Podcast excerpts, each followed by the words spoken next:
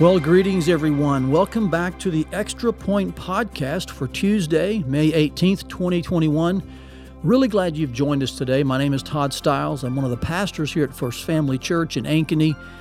And the Extra Point podcast is an opportunity for us to take a, uh, a deeper dive, maybe a longer look at some things related to, connected to, or right out of the text or topic from the previous Sunday. And uh, this edition of the Extra Point podcast is going to be uh, exactly that. It's going to be a longer look for sure. You know, we normally run eight to 10 minutes here on the Extra Point podcast, but today I'm going to indulge you and um, just let you know up front we're actually going to be re airing a message I preached back in 2012 on the Holy Spirit, especially uh, the text in Acts 2 about Pentecost. Now, here's what's going on. Um, this coming Sunday is Pentecost Sunday. So that's a day in the Christian calendar, in the liturgy of that calendar, in which we celebrate uh, Pentecost and the coming of the Holy Spirit uh, 50 days after the resurrection, 10 days after the ascension.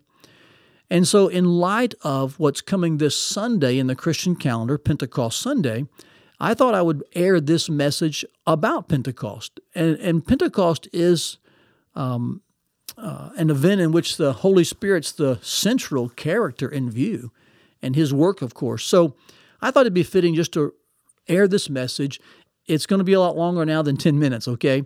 But I want to ask you whether you're driving, whether you're jogging, maybe you're doing chores, maybe you're walking, uh, maybe this is playing in the background at home. Um, go ahead and listen all the way through and let this message be just another um, nail in the in the board, so to speak, that to hold it in place as we continue to grow and learn in our knowledge and understanding of God the Holy Spirit. I'll walk you through some portions of Acts chapter 2. And here's one thing I found very intriguing and affirming. There's a lot of common language between uh, the series we're in now and what I preached back in 2012. And that was very, uh, it was humbling and encouraging. And it showed me that God is continuing in my life personally to show me more and more about the Holy Spirit, uh, lead me with hunger for more of His control and more of His manifest active presence. And uh, I think just the unity I've sensed, even in my own language and uh, understanding between 2012 and now, it just was very affirming that God is continuing to work in my heart and I think in our church. We're by no means at any kind of you know arriving place on the Holy Spirit, but there is a there is and there has been a continuing desire to see God's Holy Spirit uh, manifestly active in our church. Uh, you know that is God's presence and power. His is it's the Holy Spirit. He is the one that shows up to mediate God's presence and power among us. And so, even as I listened to this message and I read through this transcript, I was just, um, I was humble and I was thankful that God is proving to me, and I think to us, to continue to work in us and lead us to uh, a deeper understanding of, of Himself, the Holy Spirit. So, hang with me today on the Extra Point podcast. Uh, it'll be longer than 10, but I think it'll be well worth it. And so, Here's to our continued growth and sanctification through the Word of God. Here's a message from 2012 Understanding Pentecost.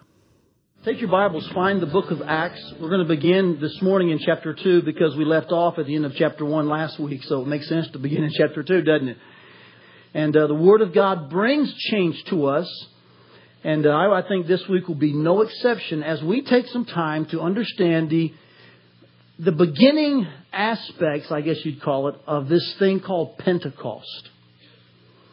Uh, it's talked about in Acts chapter 2, which is a rather long chapter. I'm just going to take the first 13 verses today and kind of lay out for you really um, the beginning aspects of it. And I want to kind of make a simple statement to you. You can write it down. It's not on the screen behind me today, but you can jot this down. But I want you to kind of get this statement. I'll say it several times today because it's kind of the big idea. I'm going to throw it out to you right off the bat, all right? But we're going to see this morning that God the Holy Spirit has come and is present and powerful like never before, all right? Those words are chosen deliberately. I want you to write them down. That God the Holy Spirit has come and He is present and powerful like never before. The reason I want to throw that big idea out to you early is because often, once we begin to read Acts 2, especially the beginning verses, the typical Westerner, the typical American gets sidetracked with words like tongues.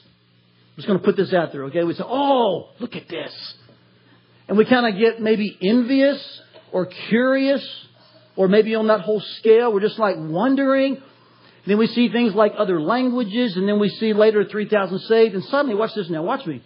Our minds can go to, to, to things that maybe were the effects of Pentecost at that moment when the Holy Spirit came, as opposed to the real point of Pentecost. The point of Pentecost, watch this, is not the tongues. I'll say more about that. We're going to talk about tongues and those controversial gifts over the next several weeks at midweek. No one here is avoiding them. But I want to kind of lay, at the very beginning, lay this out that the point of Pentecost is not tongues or language, uh, languages. It's not all those effects, even though those are at times biblical and they're fun to read. The point is that the Holy Spirit came. Hallelujah.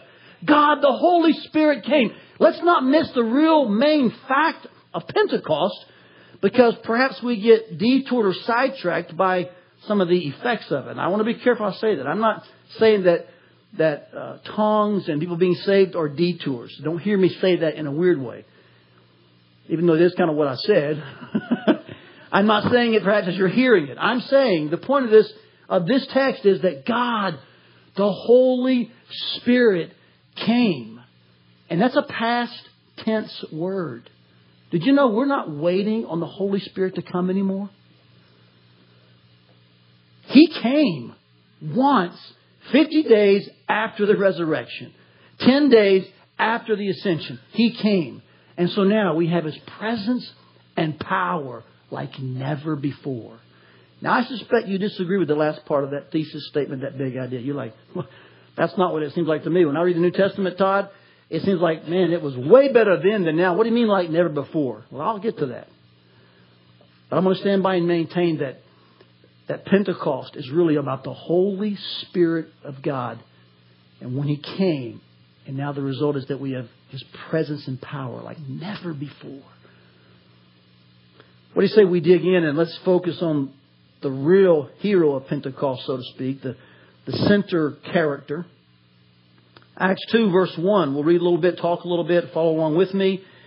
I plan to, at some point in this message, I'll talk about the two symbols primarily of the Holy Spirit. I'll take a few questions from you. If you have some, you can text them into our number on the worship folder on the screen. It may scroll through at times. Uh, then I'll take a few of those, and then I'll close with a couple ways that we can, um, a couple of things we can kind of hang our hats on about the Holy Spirit. Acts chapter 2, verse 1 when the day of Pentecost arrived. Now that's an interesting phrase because it means they were waiting on. You sense the, the nuance of that phrase? When it arrived, like they're kind of waiting for something, and that's what they were told to do, right? Go and wait for the Holy Spirit. So they're waiting. It was 10 days. When that day arrived, Pentecost means 50. When it arrived, they were all together in one place. This verse simply shows their obedience. Isn't that awesome? They did exactly what Jesus told them to do. And suddenly, that word indicates to me they probably weren't expecting Pentecost, which means 50. They weren't expecting the Holy Spirit to come on this day. All they knew were they were to wait, right? They didn't know it would be on this day perhaps. Maybe some had a clue, but I tend to think they, they realized it more after the fact. They were in one place, and suddenly there came from heaven a sound like a mighty rushing wind. Now, circle the word sound because Pentecost is something that, first of all, they heard, and it was a sound like a mighty rushing wind. This is a term used to, to paint for us an analogy, okay? So this sound must have been something that had the, the uh, audible recognition of like a mighty wind. And it filled the entire house where they were sitting. More than likely, this speaks of the 120, probably in that upper room area. And so the sound of a mighty wind just fills the whole house. And then this Pentecost, which at this point is only audible, becomes visible. Watch this, verse 3. And divided tongues as of fire appeared to them. Circle the word appeared. So now Pentecost is audible and it's visible. This coming of the Holy Spirit is something they are seeing and hearing. And the Holy Spirit says here, these tongues of fire appeared to them and rested on each of them. Verse 4 explains now what they saw and what they heard. And they were all filled with the Holy Spirit. The word filled there is the same word used in speaking of the room, by the way. The room was filled with these people. Now they were filled with the Holy Spirit, and they began to speak in other tongues. Now watch this, as the Spirit gave them utterance. Don't miss that phrase. Even the tongues that they spoke as a result of what happened at Pentecost, that was the Spirit motivating, prompting, enabling that. Which shows us that the Holy Spirit is the main character here so far, right? He has come. This is when He came, and it sounded like a wind, and it looked like a fire. Divided tongues that sat or, rested above them. And that kind of gives you a, a logistical, almost historical understanding of it. Let me give you a couple of more historical aspects of this that I think are quite intriguing. These aren't mandated by Scripture, but they do help us understand some perhaps um, connections to, to the other parts of the Bible. This is in direct contrast to the Tower of Babel. When multi nations were gathered, they were they thought they were one, but they were actually selfishly one. And because they didn't bring glory to God and speak of the mighty works of God, God actually brought confusion and divided them. You recall that Tower of Babel Genesis? Here, God does the opposite. I think it's quite intriguing. They are already divided nationally. They come together under the banner of Christ, and even with their multi languages, God unites them to speak as one. And they all hear the great work of Jesus Christ through the power of the Holy Spirit. That makes sense? If you were to contrast Babel and Pentecost, you'd find a, an intriguing study. Also, there is some rabbinic tradition behind Pentecost. As you know, uh, Pentecost means 50. It was the 50th day after the resurrection. So in the Jewish calendar, it was the beginning of what's called the Feast of Weeks. It was kind of the beginning of a certain element of their harvest season. Most scholars believe that in the beginning of the Israelites' time, this is the very day that God gave the law at Sinai.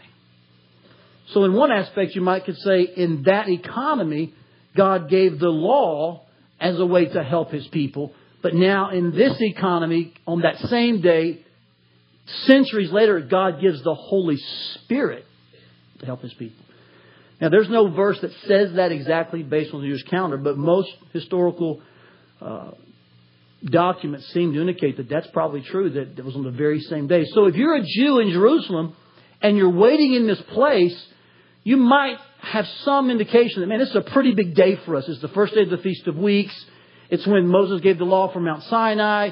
So the fact that then God does show up as wind and as fire, and He fills you with the Holy Spirit, when it's all said and done, you'll look back and say, wow, this is just a big day. It's always been a big day, and it was a big day today. Does that make sense? They were probably kind of expecting it from that regards. Well, verse 5 kind of picks up a different angle now. That's kind of the angle from inside the room. Let's read verse 5. It says here, they were dwelling in Jerusalem now. They were, they were dwelling in Jerusalem, Jews devout men from every nation. Circle the words every nation. The known world has gathered in Jerusalem. At least the Jews from every part of the known world were gathered. Uh, devout men. And at this sound, probably referring back to the sound of the speaking in other tongues. This would not, I think, refer to the wind. I think this is the sound of the folks speaking in other languages. That's what tongues mean. It means a language. The word is glossa in Greek, so it just simply means a language that you know. I don't think this is referring to some kind of unintelligible, ecstatic utterance. It's a language, probably, of, of, of the men that were represented from all these nations.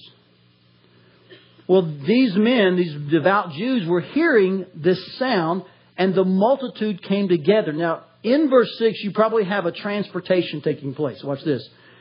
They were in the room, 120 of them. At some point, they probably, and, Luke doesn't record this, but they probably left the upper room and went down to what they call Solomon's porch. It was a rather large area where multitudes could gather. And so probably the excitement and the, uh, the sound, these things happening, it was just a very intriguing thing. So it just kind of spilled out into a larger area where the multitude had come together and they were bewildered. Here's why. Because each one was hearing them speak in his own language. Now, if you want a succinct definition of the gift of tongues, that's it. I mean, the Bible answers its own questions. And so someone says, What is the gift of tongues? It's hearing someone speak in your own native language for the purpose of bringing someone to Christ and glorifying God. This is what happened there. All these different Jews from all these different nations were gathered, but no one was, watch this, left out or confused. They were amazed. They were astonished. They were saying things like this. Verse 7 Are not all these who are speaking Galileans? It'd be like, you know, and this is going to be a really rough analogy here, but I'm going to go with it, okay? Just work with me here. Be like me, who's got roots in Tennessee, being perfectly understood in Boston. Does that make sense? Like, man, we understand Todd perfectly. Isn't he like a Southerner? You know, and I'm saying all the Boston words appropriately and correctly, however you say them. Or it'd be like someone in Canada, eh? Uh, you know, hearing uh, someone from Alabama and saying, man, I'm getting you perfectly. I'm tracking with you totally. In other words, they're saying, you're from Galilee. You shouldn't be able to speak like this and like this. But God, through His Holy Spirit, enabled uh, these 120 who were gathered and waited to speak in the known languages of the world. As evidence, the Holy Spirit came how is it that we hear each of us in his own native language, verse 8 said? And he begins in verse 9 to list some of these native language places. Here's the best way to see this, okay? Because we can read this, and that's geography based on that day, and you're probably thinking, man, where are those places? Here's what I would do if I were you. I would just in your mind think Iran, or Iran, however you say that, and work your way west. That's really what this list does. It starts in modern day Iran and works to Iraq, to Turkey, Egypt, Northern Africa, Italy. It just kind of moves east to west. Let's read what the scriptures say about that culture in that day, that geography. Parthians and Medes and Elamites and residents of Mesopotamia, Judea, Cappadocia, Pontus and Asia, Phrygia and Pamphylia. By the way, many of these are places where Paul actually visited late in the book of Acts. He goes on in verse uh, 10 Phrygia, Pamphylia, Egypt, parts of Libya belonging to Cyrene, and visitors from Rome, both Jews, now watch this, and proselytes. So even those who were actually non Jewish but were buying into Judaism even though they were a Gentile. They were gathered here from all these nations. What actually Luke says is every nation under heaven. The known world was gathered. Now watch this, guys. I want to kind of press pause for a minute. You're seeing Acts 1 8 fulfilled right here. When, when Jesus said, You'll be witnesses in Judea, Samaria, and to the uttermost parts of the world. Guess what? Here are men, Jews, from every part of the known world who will leave here in a little bit and take the gospel back and fulfill Acts 1 8. Isn't that awesome? The Holy Spirit is already enabling this to happen. So all these folks from all these nations, they're both Jews and proselytes, Cretans and Arabians. Here he picks back up on the situation. We hear them telling in our own tongues the mighty works of God.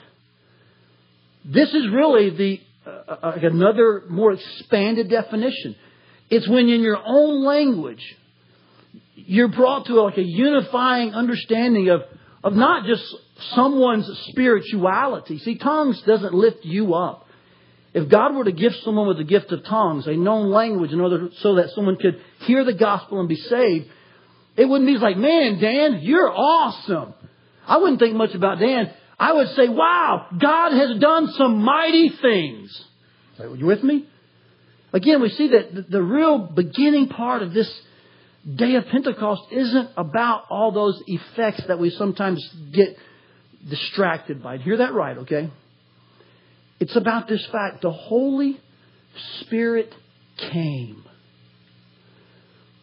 He unified believers in this room that spilled out to those who were in that Solomon's porch area. They could not believe they were hearing the mighty works of God in their own language when these folks were really Galileans. And still, even in the midst of that great miracle, though some were amazed, verse 12 says, and perplexed, they said to one another, What does this mean? Others, in a mocking way, said they are filled with new wine. Now, here's what I love about this last verse of this section, verse 13. I think Paul draws upon this experience when he commands believers in Ephesus.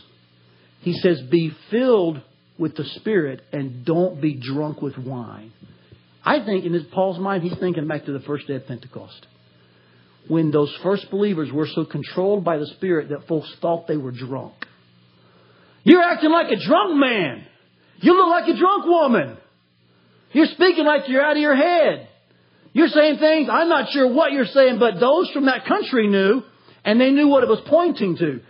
I think it's intriguing that whenever the Holy Spirit does an amazing work, you would think all would be on board, but the truth is, opinion is always split, isn't it?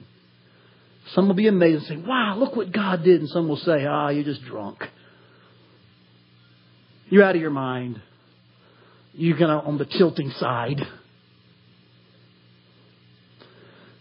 And we're going to cover the rest of this chapter in the next two weeks. Here is the initial understanding of the event, though. When the Holy Spirit came. To, to bring even more insight into this event, when the Holy Spirit came, have I told you that yet? This is when the Holy Spirit came. To bring more insight into this occurrence, this event, I think the two symbols are, are very important. The Bible records that they came as not they, that the Holy Spirit came as, as wind and as fire. Now, the word as and the word like, they're important. They're words of simile, they're analogy words. So don't think the Holy Spirit necessarily is a fire. The Holy Spirit is God. You with me? Don't think the Holy Spirit is wind. It sounded like wind, but the Holy Spirit is God. Just like the Holy Spirit's not a dove, but at Jesus' baptism, it looked like something descending like a dove. Does that make sense?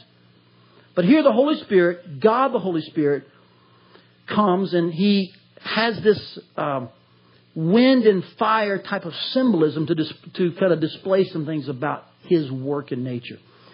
Now I'm going to take a little bit of time here and, and let you see from Scripture what wind and fire represent in relation to God's work, okay? I'll do this kind of quickly in one way, but I need you to kind of grasp it. When you think about these two symbols, uh, wind really speaks to life throughout the Bible. It speaks to uh, to the Holy Spirit bringing life into things. Let me give you some examples. Ezekiel 37. The prophet sees a valley of just bones laying around. And he's told to prophesy. You can read this is like verses 1 through 14. And God says to the prophet, prophesy that, that something's going to cause these bones to come to life. And sure enough, a strong wind, a breath of God comes along, and these bones begin to kind of be joined together with sinew and ligament and flesh, and they come to life because of the breath of God. Now, in the, in the Greek and the Hebrew, the word wind and breath are the same thing. Some translators tend to think you might could say that there came from heaven a sound like a mighty rushing breath. That God breathed on these 120. By the way, in John 20, 22, I'll mention this later, the Bible records that Jesus breathed on his disciples and said, Receive the Holy Spirit. Same word. You could say Jesus winded the disciples. It's the same word. Context determines how we, how we use it. Genesis chapter 1. I'm giving you some more background on the word wind here. Genesis 1, when God is creating things, obviously Christ is involved in that based on John 1. The Holy Spirit's role is to hover, it's to kind of bring the breath of God to the face of the earth. In other words, that's what really brings life to this planet that was void and just kind of uh, there. The Spirit of God was over the face of the waters. In other words, it was, it was breathing there. It was, it was what kind of brought life. John 3, when Nicodemus is talking to Christ. He says, You must be born again. That's what uh, Jesus says to Nicodemus. Nicodemus says, How does that happen? And then Christ begins to talk about how you, you, you don't know where the, the wind comes from. You just see its effect. It's funny, Christ talks about the wind at the same time he's talking about being born again. In other words, this breath, this wind of God is what brings life to us. Genesis chapter 2, verse 7. God creates a man and he breathes into his nostrils life.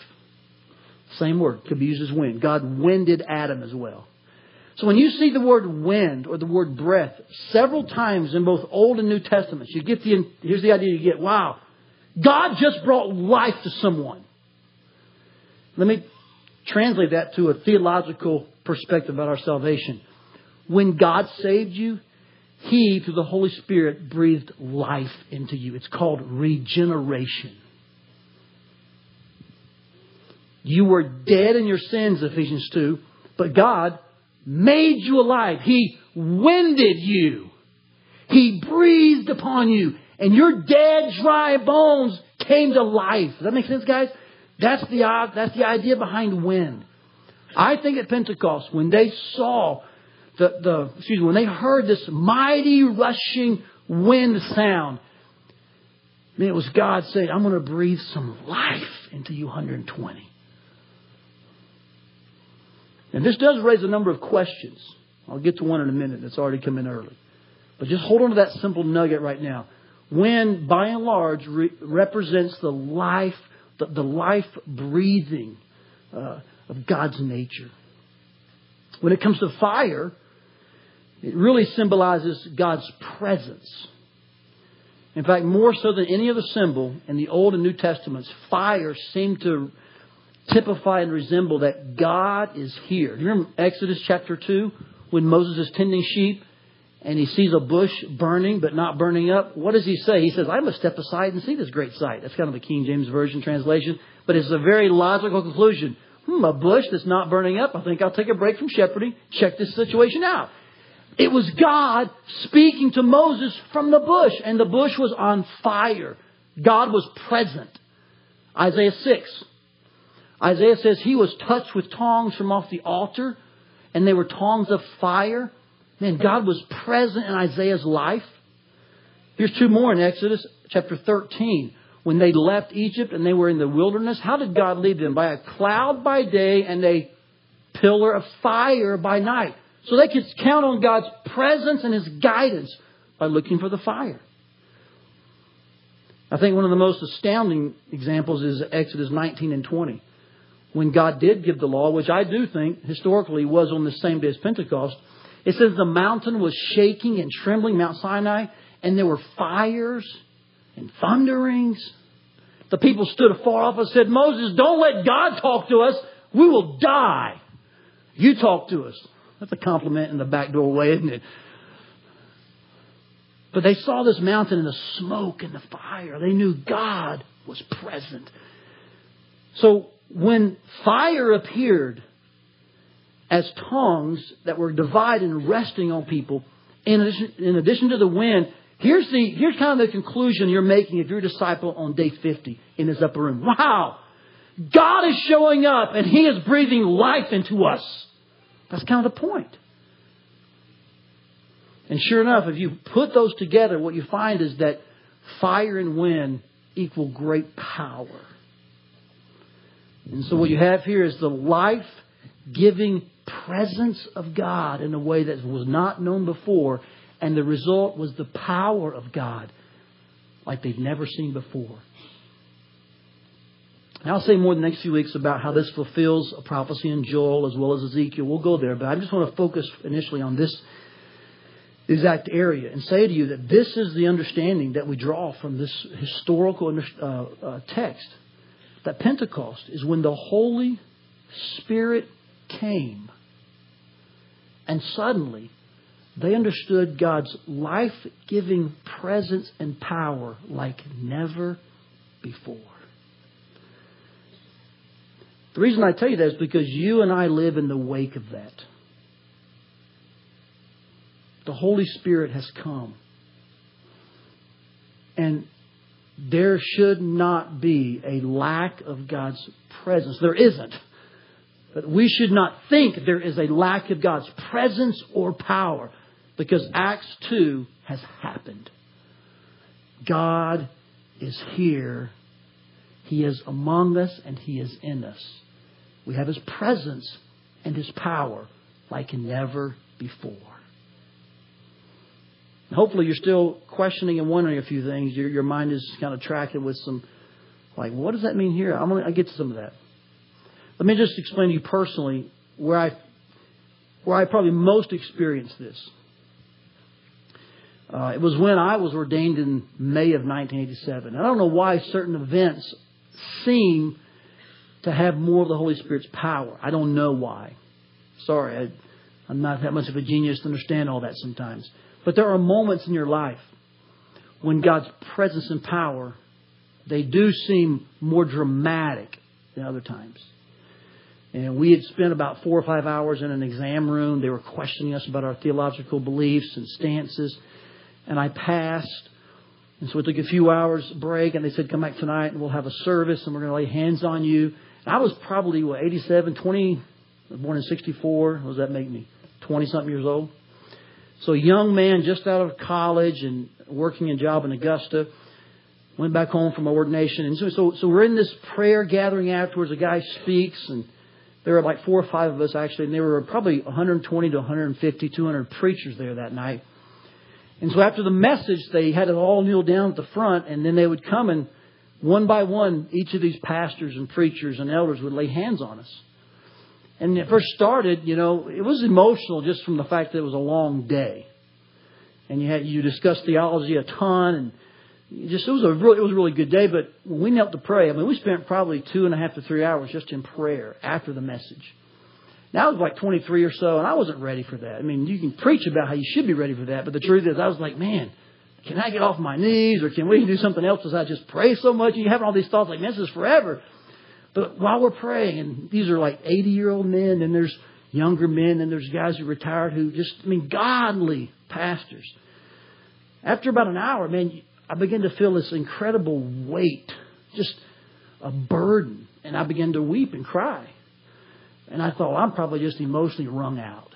You know, I'm probably hungry, probably thirsty, but it was a different kind of response. And suddenly, for the next hour and a half or so, uh, I could not stop just uh, crying as God's presence and this responsibility of preaching the Bible uh, became really weighty to me. Does that make sense?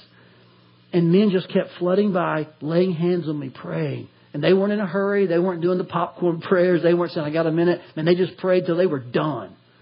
And I think I was about done. And after about two and a half hours, man, I mean, I was drenched. You thought I sweated two weeks ago when I was up there pitting out. My goodness, man. Man, that morning, whoo, that after that evening, man, I was a, I was drenched. And I got up from that prayer time, and I remember just thinking, if that's what the Holy Spirit's presence and power is like, I want to live there every day. And I don't. And I don't live into the guilt of thinking I should. I don't, I don't quite know how to process all that, to be frank with you, okay? Is that okay to say to you? But at that moment, wow, God's power and presence were dramatically uh, real to me in ways that I've only known a few other times. The reason that my ordination could take that, I use the word feel or look, the reason that could happen is because Acts 2 happened. I didn't bring anything about. I didn't do anything. God didn't say, oh, you know, I think I'll show up now, Todd. No. Acts 2 occurred. The Holy Spirit has come. He is present. His power is available. And there are times that we experience it to greater degrees than others. We are filled and controlled in a greater way than other times. But guess what? The Holy Spirit hasn't gone back and forgotten you. Holy Spirit didn't forget to plug himself in and recharge one night. The Holy Spirit, since this day 50 after the resurrection, has been in believers and is empowering believers. He has come. And you have the presence of God and the power of God like never before. You do.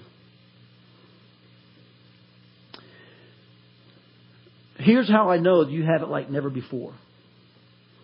Because He is with you like never before in the sense that He is no longer just around you, He is in you. This is something new that started on day 50 and has moved forward. Does that make sense? Prior to this day, the Holy Spirit wasn't in people. He was on them. Uh, he was empowering them, let's say, and influencing them. But the Holy Spirit didn't reside in people. From Pentecost forward, Jesus went away, obviously the ascension. From this day forward, the Holy Spirit now is in us. John chapter 14, when Jesus said, I must go away. It's to your advantage that I go away. Think about that. Jesus actually said, You're better off if I leave. I would never think that about Jesus, would you? It's like, Could you stay another three or four hundred years, please? You know, that's what we're thinking, right? He says, No, it's to your advantage if I go away because then the helper can come. He's not just going to be with you, he's going to be in you. Think about this. When Christ was here, he was, as a human, limited to time and space. But the Holy Spirit here Man, God is as present in this room in the life of believers because He's in us, those who believe, as He is in Zambia right now, where Nate is probably in the late afternoon. He's wrapping up teaching. The Holy Spirit and God's power and presence is there just to the same degree this year because the Holy Spirit's in those believers. Does that make sense? There's no time and space um, uh, location issue. He is in us and He's in all believers universally, worldwide at the same time. That's a great advantage. So he is with us like never before. Listen, church, you do not have a second class Christian experience. You're not living on disciple leftovers. Well, we just don't have it as good as they did. That's crazy. You have an even more advantageous position. He is with us like never before. If you read in the New Testament, Hebrews 13, John 14, Romans 8, about this presence that the Holy Spirit gives us, you'll find that it's usually in the context of the trials of life. And I want to say to you, I imagine every person here is bearing their own burden to some degree. I mean, we've all got a wagon to pull, you know what I'm saying? Yours could be with if you got like twelve little minions around the house, and it's just like being a stay-at-home mom is just about to drive you crazy at times, or a stay-at-home dad, or both of you together. Like, man, this is raising little kids is hard. Maybe it's a marriage issue, maybe it's a wayward child issue. They're already grown up, or maybe it's financial issues, or maybe it's a health issue. You, you could list a number of things that we all at times struggle with. Do you know why we can make it through trials? It's because God is with us. And you're not staring at a cloud or a pillar of fire or going to a tabernacle. If you're a believer, God is with you inside you. In every trial you have, right in the middle of that trial, God is right in the middle of it with you. I mean, Susan and Jeff want to make a trek somewhere to some temple to finally be with God. He is in you and with you in the middle of your trial. He is that's never happened. This is new. Pentecost forward means God is with us like never before. He is in us. This also means we are empowered like never before. Now, watch this very carefully.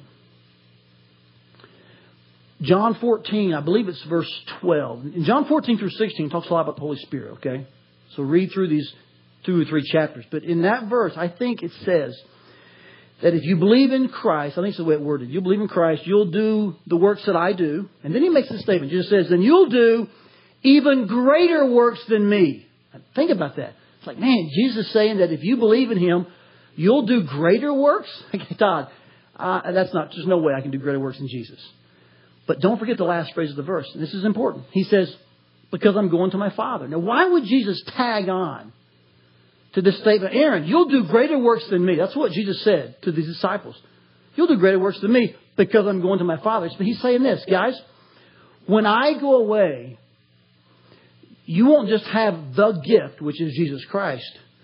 You'll have the gifts of the Holy Spirit. And every person will be empowered to minister universally because the Holy Spirit is in you. And you will actually see more things done than I could do if I were just here alone. The word greater there is a word that means like amount or uh, size wise. So when Christ is here in a certain location, time, and space, He does a great amount of works, right? But imagine taking Christ's followers who now have the Holy Spirit in them and saying, spread across the globe, millions of you, you'll probably get more done number wise than Jesus did when He was here. That's all He's saying. So when, there's the fire drill. so when He says, you'll do greater works, He's saying, guys, because I'm going away and the Comforter's coming, You'll have the Holy Spirit. You'll have God in you. And no matter where you go, man, you'll get so much done for the kingdom. You'll get more done than I could get done if I stayed. Physically and here personally. That's hard to think about, isn't it? But I told you we're in a more advantageous place now than more than the disciples were. Guys, this is incredible. Do you see how quickly we undermine, forget, and we just move ourselves away from the Holy Spirit? This is what the Bible teaches us about the Holy Spirit who came. But He is with us like never before. God is. He's in us. And He's empowering us like never before. That His gifts universally are empowered and then they're employed. And, and the globe can experience impact simultaneously because of the power of God through the Holy Spirit. That's just a good deal. Does that make sense? So it is not, uh, it's not um, a hyperbolic statement or some preacher talk to say to you. That Acts 2 shows us that the Holy Spirit came and we have God's presence and power like never before. That's what I hunger for, don't you? Well, a couple of questions here and then I'll wrap up any questions that we're going to have from our audience, I'll take one. Here's the first one. Were the disciples saved at Pentecost since that is when they received the Holy Spirit? Good question. I would say no, they weren't saved at Pentecost. Now, I want to admit to you, this is a difficult question because of John 20, 22, which says, I think I mentioned it earlier, Jesus looked at the disciples and he breathed on them and he said, Receive the Holy Spirit. So, my best preacher guess is that after Christ was glorified, which speaks of his crucifixion based on the words of John, he said after he's glorified, he then breathed on them. They kind of received the Spirit in the sense of uh, solidifying their status as believers and followers, because many of them took this full three years to really come on board, by the way. But after he was glorified and they saw him crucified, uh, he breathed on them, I think kind of solidifying them, sealing them, but some of the activation for power and service didn't come until Pentecost. That was probably, you know, 10, 20, 30 days after, uh, 10 after their ascension, of course. Now, that's a, I wouldn't die over that. I wouldn't preach that as doctrine and say you better agree with me or you're out of the church. That's not what all we're saying. But it's interesting. He, you can't deny what Jesus said before uh, his ascension that he breathed on the disciples, received the Holy Spirit. But you find this here, they're waiting for the promise. So there must be some sense in which he is actually saying, You're mine already. You're born again. I breathed life into you. But here is this sense of almost like a like an activation, a, an empowerment. So, good question, but I do think the disciples were already born again. Now, those who heard the disciples in the porch area, they weren't born again. When they heard the message, the mighty works of God through the, in their own native tongue, they did believe the message, and we'll see next week that's because of Peter's preaching, the Holy Spirit's power, and they did become a Christian. But these initial disciples, and uh, I think they were already, you might use the word saved there. Good question. One more or not. Do you see the fulfillment of the Great Commission from Matthew 28 here in Acts 2? I do see the fulfillment of the Great Commission, but I don't see it completely fulfilled in the sense of uh, like everyone's saved who needs to be saved. Does that make sense? There's still folks who should hear the gospel. Romans 10 is still in play. We go, we preach because those uh, people need to hear, and you can't hear if you don't go, and you can't go if you're not sent. But I do think every nation of the known world heard the gospel here and went back to their areas, which is why we can say the return of Christ is imminent. A good man in our church questioned me a few weeks ago about that. He said, Todd, how can it be imminent if some of the signs aren't done yet? The truth is, I believe the verse that says that all the nations must hear before Christ can come back has actually already started being fulfilled. It started right here in Acts 1 and 2. All the nations heard. So Christ is not held back by some other sign still waiting to happen. They've all, I believe, started. He could still come at any moment. Any more questions? We'll take one more. Do you see a difference between the tongues spoken in Acts 2 and the tongues of angels spoken of in 1 Corinthians 13? Great question. I knew we'd get at least one. That's awesome. Um, I do see a difference in that one is a heavenly language, one is an earthly language, but I don't think either of them are unknown.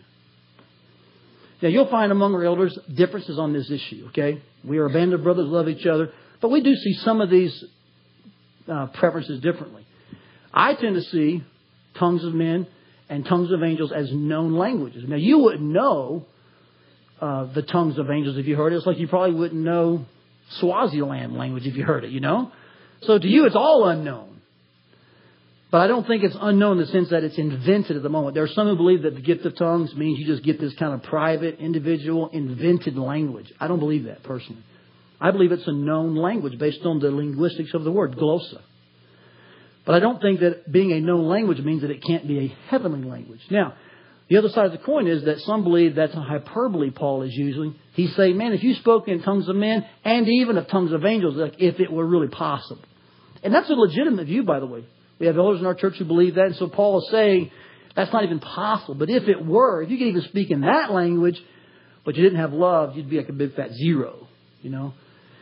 I don't see it as hyperbole, even though I must admit, it's a legitimate understanding of those texts. He says, What if you give your body to be burned? Several times in those first three verses, he speaks in somewhat extreme fashion. But you could actually give your body to be burned, couldn't you? And those are things you could do. So I tend to think you could speak in a heavenly language, but it's not an unknown, invented utterance that comes out of you know some gibberish stat, status or state state. So I do think the gift of tongues um, is a viable option as far as the Holy Spirit's gifts, but I do think we have to employ them and deploy them biblically. And I've rarely seen the gift of tongues used biblically, to be honest with you. The only time I've seen it used biblically was probably regarding the mission field in known language areas uh, where folks were led to Christ. Now, that's just my experience, so don't hear that as doctrine. Okay? Uh, good questions. We're going to cover more of these things as we move forward in midweek as well. So keep some of your questions handy. And after the service today, elders are here available to talk to you as well and kind of work through some of these things with you. Here's the point we want to make that regardless of where, where you land on tongues or even some of those peripheral issues, the Holy Spirit, say it with me, the Holy Spirit came. And God is with us. He is in us. And He is empowering us like never before. But what for, Todd? The text tells us, and I'll end with this. The text tells us. It's verse 11. We're hearing all these things in our own native tongues. What are they hearing? The mighty works of God. That's why the Holy Spirit empowers you and gives you and is in you. You're not to brag on the Holy Spirit.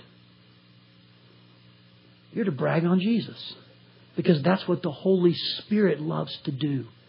He does not speak of his own authority, we're told. He speaks only by the Father's authority. And he doesn't even speak on his own. He doesn't tell of his own things. He speaks of Christ. And here in this very first example of the Holy Spirit coming, guess what he does? He empowers people to talk about the mighty works of God. What were the mighty works of God? They were what just happened culturally and locally. Hey, hear about that man that was crucified? And that guy that was claiming to be God? Remember Jesus? Yeah. Man, they took him, they beat him, they crucified, then he came back from the dead. This whole band of folks say he's living, he's alive. That's what they're saying God did. That's the mighty works of God being talked about. The Holy Spirit gave them utterance and power to speak of that. And if He gives you utterance and power, and when He gives you utterance and power, it'll be to speak about the mighty works of God, namely Jesus Christ. That's what his purpose is, his goal. And if your talk and language and actions are all about other people and you, you're not powered by the Holy Spirit. You're powered by your human spirit. The Holy Spirit will drive you to lift up Jesus, to talk about the mighty works of God. That's one of the best signs you're walking in the Spirit and filled with the Holy Spirit, that you belong to God and are sealed by the Holy Spirit.